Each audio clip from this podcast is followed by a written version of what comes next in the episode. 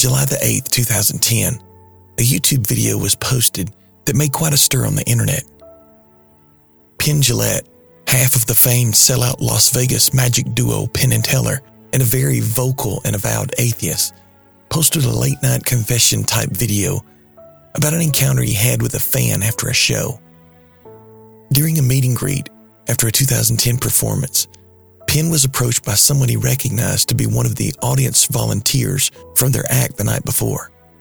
Penn said that the man was very complimentary about the show, the use of the language, and the honesty of the performance. The illusionist was struck with the earnestness and sincerity of the gentleman's accolades. Then the man reached into his pocket and pulled out a small Gideon New Testament and gave it to Penn. The man assured him that he was only a businessman and that he wasn't crazy, but that he was trying to proselytize him. As he handed it to Penn, he said, quote, I brought this for you. I wrote in the front of it, and I wanted you to have this, end quote. In the video, as Jillette tells the story, he's obviously moved by the gesture, pausing reflectively and groping for words as he described the experience.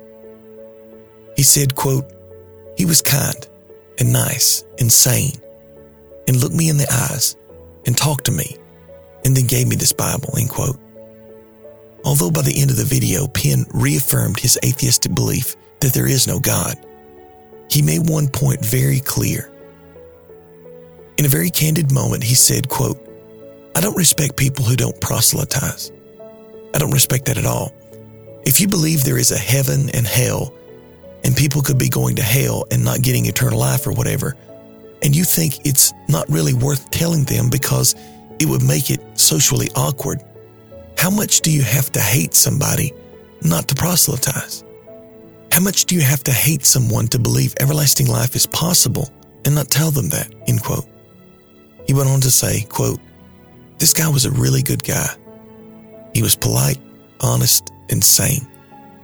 And he cared enough about me to proselytize and to give me a Bible. End quote.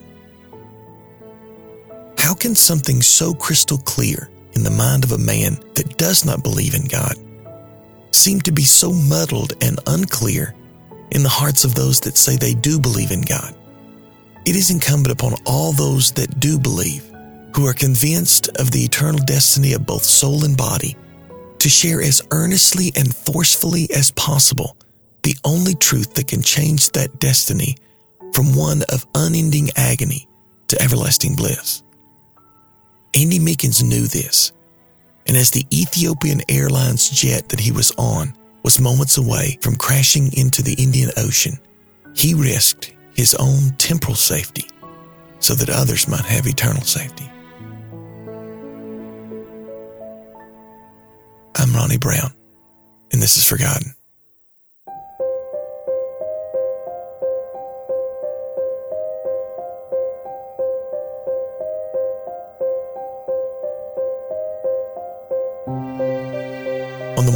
November 23, 1996, the wheels of Ethiopian Airlines Flight 961 were freed from the runway at Addis Ababa, Ethiopia, to make the two and a half hour flight to Nairobi, Kenya. There were 175 passengers and crew on board the Boeing 767, piloted by the very experienced and capable pilot, Captain Leul Abate. For the 42 year old pilot, with over 11,500 total hours in the air, this flight must have seemed like a walk in the park for such a capable captain. But all that changed less than an hour into the flight. At approximately 9:29 a.m., three young men, what looked to be Ethiopian men, forced their way into the plane's cockpit. According to one report, one of the men ran down the aisle toward the cockpit shouting statements that could not be understood, and his two accomplices followed soon after. The first hijacker was wielding a small axe that was already on board for emergency use. The second was carrying a small fire extinguisher, likely taken from the same emergency cabinet, and wielding it like a weapon. The last hijacker was carrying a small box which he said was a bomb. Some believe that it was only the container for the whiskey bottle that he held in the other hand. It is reported that all three of the hijackers were intoxicated. Eyewitnesses to the events that day said that the men were stealing drinks while the flight attendant's back was turned. Despite their inebriated condition, they overpowered the co pilot, 35 year old Yonas Mekuria, and shoved him back into the passenger section of the aircraft. Once they had control of the cockpit, they made an announcement over the aircraft's intercom. Speaking in Amharic, which is Ethiopian's official language, French, and English, they said that they had hijacked the plane, and if anyone tried to interfere, they had a bomb and they would use it to blow up the plane. Although the situation was frightening and alarming, people remained relatively calm. The truth be known, this was the 17th time in six years that Ethiopians had been involved in a hijacking. Since the communist regime was overthrown in 1991, Ethiopia had been plagued by terrorist attacks, including hijackings by soldiers from the ousted government. The hijackers then made their demands. They wanted to reroute the flight to Australia. They claimed to be dissidents from the Ethiopian government and wanted asylum in Australia. Evidently, one of the hijackers had been reading the in flight magazine that said that a fully fueled Boeing 767 had the capability of making a flight all the way to Australia. Hijackers believed that the plane had been fully fueled back in Addis Ababa. But it is customary in the airline industry only to carry enough fuel to arrive at the flight plan destination. When Captain Abate argued with them that he only had fuel for service to Nairobi, they refused to believe him. Complying to their demands, the pilot turned the plane south, seemingly towards Australia.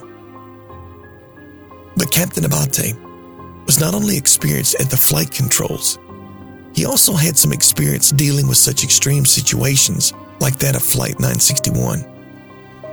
He had been hijacked twice before, back in 1991 and in 1995. In both situations, he was able to convince the hijackers to loosen their demands and land the plane safely on the ground. In order to keep this option open, Abate followed the coastline of Africa, hoping that he might convince them to land in the Comoros Islands situated off the eastern coast of Mozambique, between the southeast coast of Africa and the island of Madagascar. But unlike times before, these hijackers were highly intoxicated and unwilling to listen. After flying for four hours and getting dangerously low on fuel, Captain Abate made it clear what was about to happen. He said, quote, We're running out of fuel. Shortly, we are going to lose the engines. You have to let me land at this airport, otherwise, we are all dead now. End quote. The shocking response from the hijacker was, quote, That's what I want, end quote. Continuing to plead with the hijacker, Abate said, quote, Guy, we have 30 minutes to live. Unless you allow me to land and refuel, we cannot make it to Australia. The only option we have is to die in the sea, end quote. The terrorists were unrelenting. Moments later, a jolt shook the entire plane towards one side. One of the engines had stopped working. The pilot then said over the intercom, We have no fuel. We have lost the left engine and we're about to lose the right. Prepare for a crash landing. That's all I can say. End quote. Moments later, when the plane reached 21,000 feet, as predicted, the second engine failed. Now, the 150 ton 767 aircraft, still moving at over 200 miles per hour, began a gliding fall out of the sky at a rate of 2,000 feet per minute.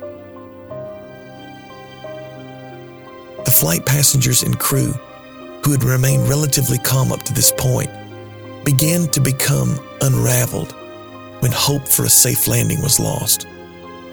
People started yelling and screaming, and some burst into tears. Many became physically sick. Then the numerous children on the flight began to scream and cry when they saw their parents overcome with fear. There was little doubt that most, if not all of them, were going to die in a matter of moments sitting among these passengers, no doubt with a white knuckle grip on the seat armrest, was Andy.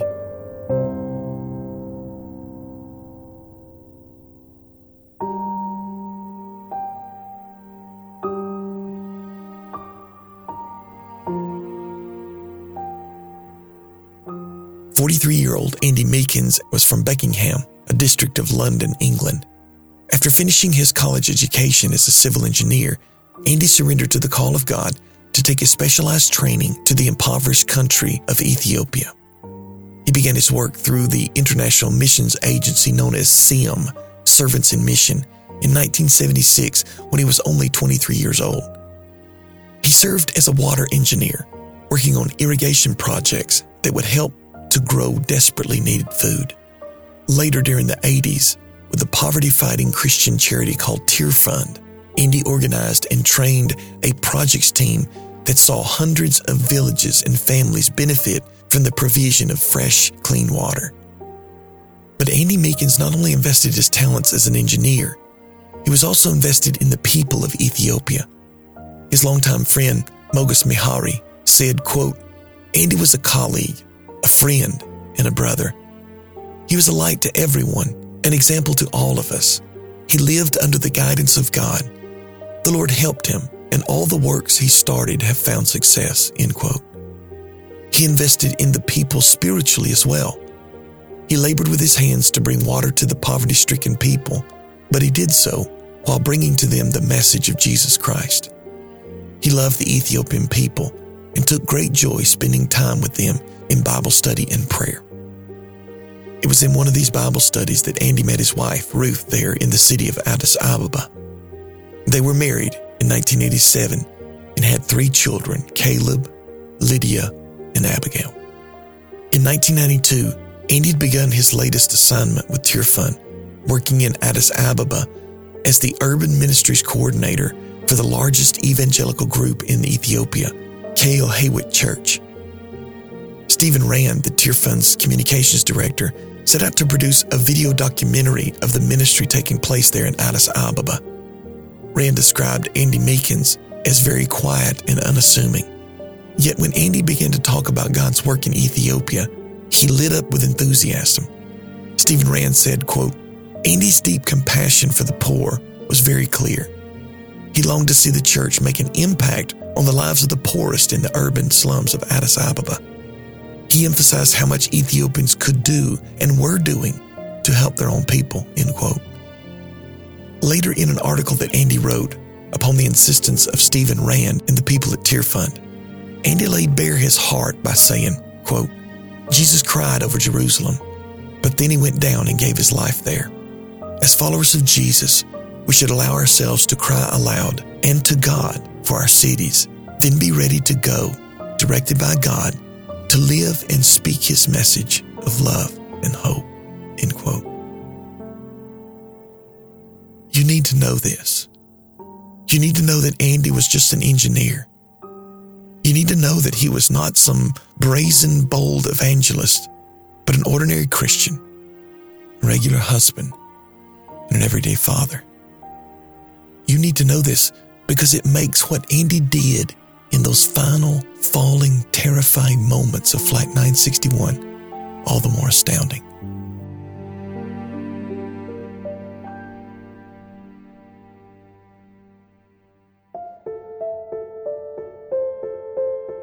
Screams of terror and fear all around him must have awoken the truth of the gospel in his heart. No doubt passing through his mind down well worn paths of thought was the realization that so many around him did not have the confidence that he had to face death, knowing that eternal life waits just on the other side. They didn't know that there was someone who saves from sin and death, that forgives sins, and grants the hope of eternal life to all who believe. In a bold act, the likes of which only God could give strength to do, Andy's white knuckled grip on the arm of his seat loosened. He reached down and released his seatbelt and stood to his feet and entered the aisle. As the plane was shaking violently, Andy shouted above the rattle of loose objects and the cries of terrified passengers, quote, Many of us might die in this crash, so there's something you need to know, end quote.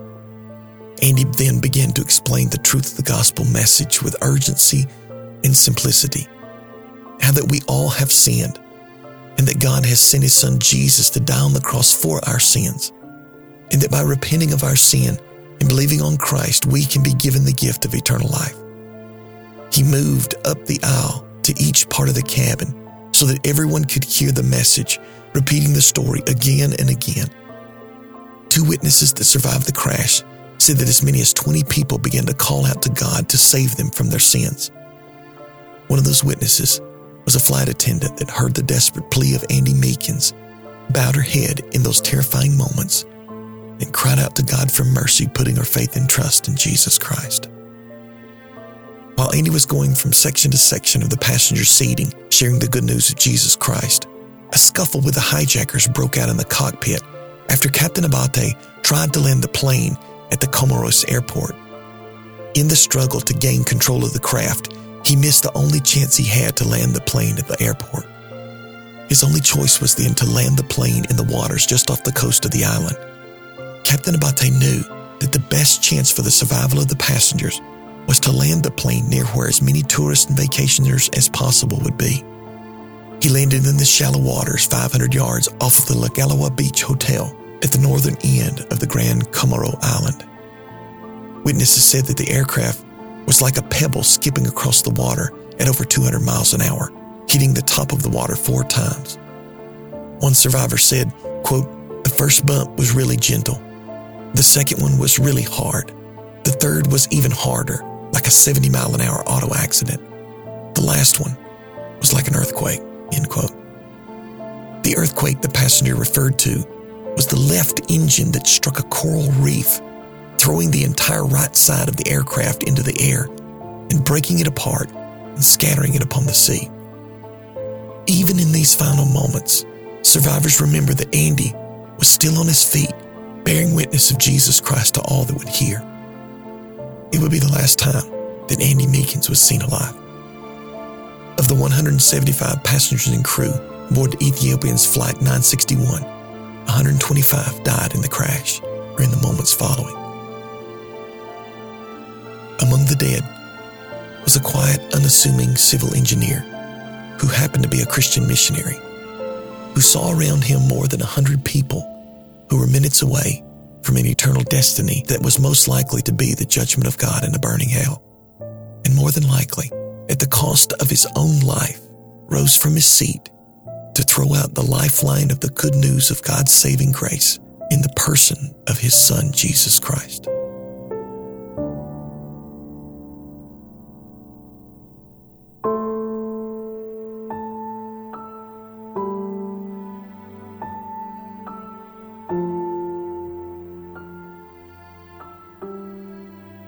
Admittedly, the likelihood of the average believer in Jesus Christ finding themselves on a 150 ton 767 aircraft with two dead engines falling out of the sky at the rate of 2,000 feet per minute, surrounded by terrified passengers, is slim to none.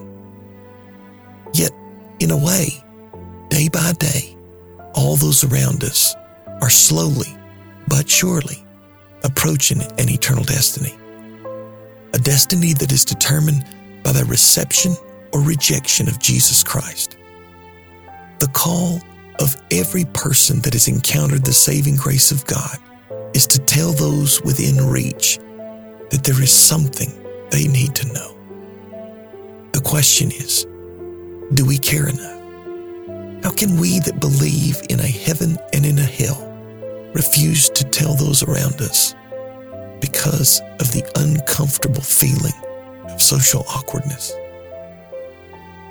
His late night video confession, Penn Jillette went on to say this quote, If I believe beyond a shadow of a doubt that a truck was coming at you, and you didn't believe that, and that truck was bearing down on you, there's a certain point that I tackle you. And this is more important than that. End quote. Penn Jillette is right. It is more important. Far more important. Andy knew this. Andy Meekins was the very embodiment of the words of Jesus' half brother Jude, who encouraged the church to reach out with the gospel to those around them by saying, and some having compassion, making a difference, and others save with fear, pulling them out of the fire. hating even the garments spotted by the flesh.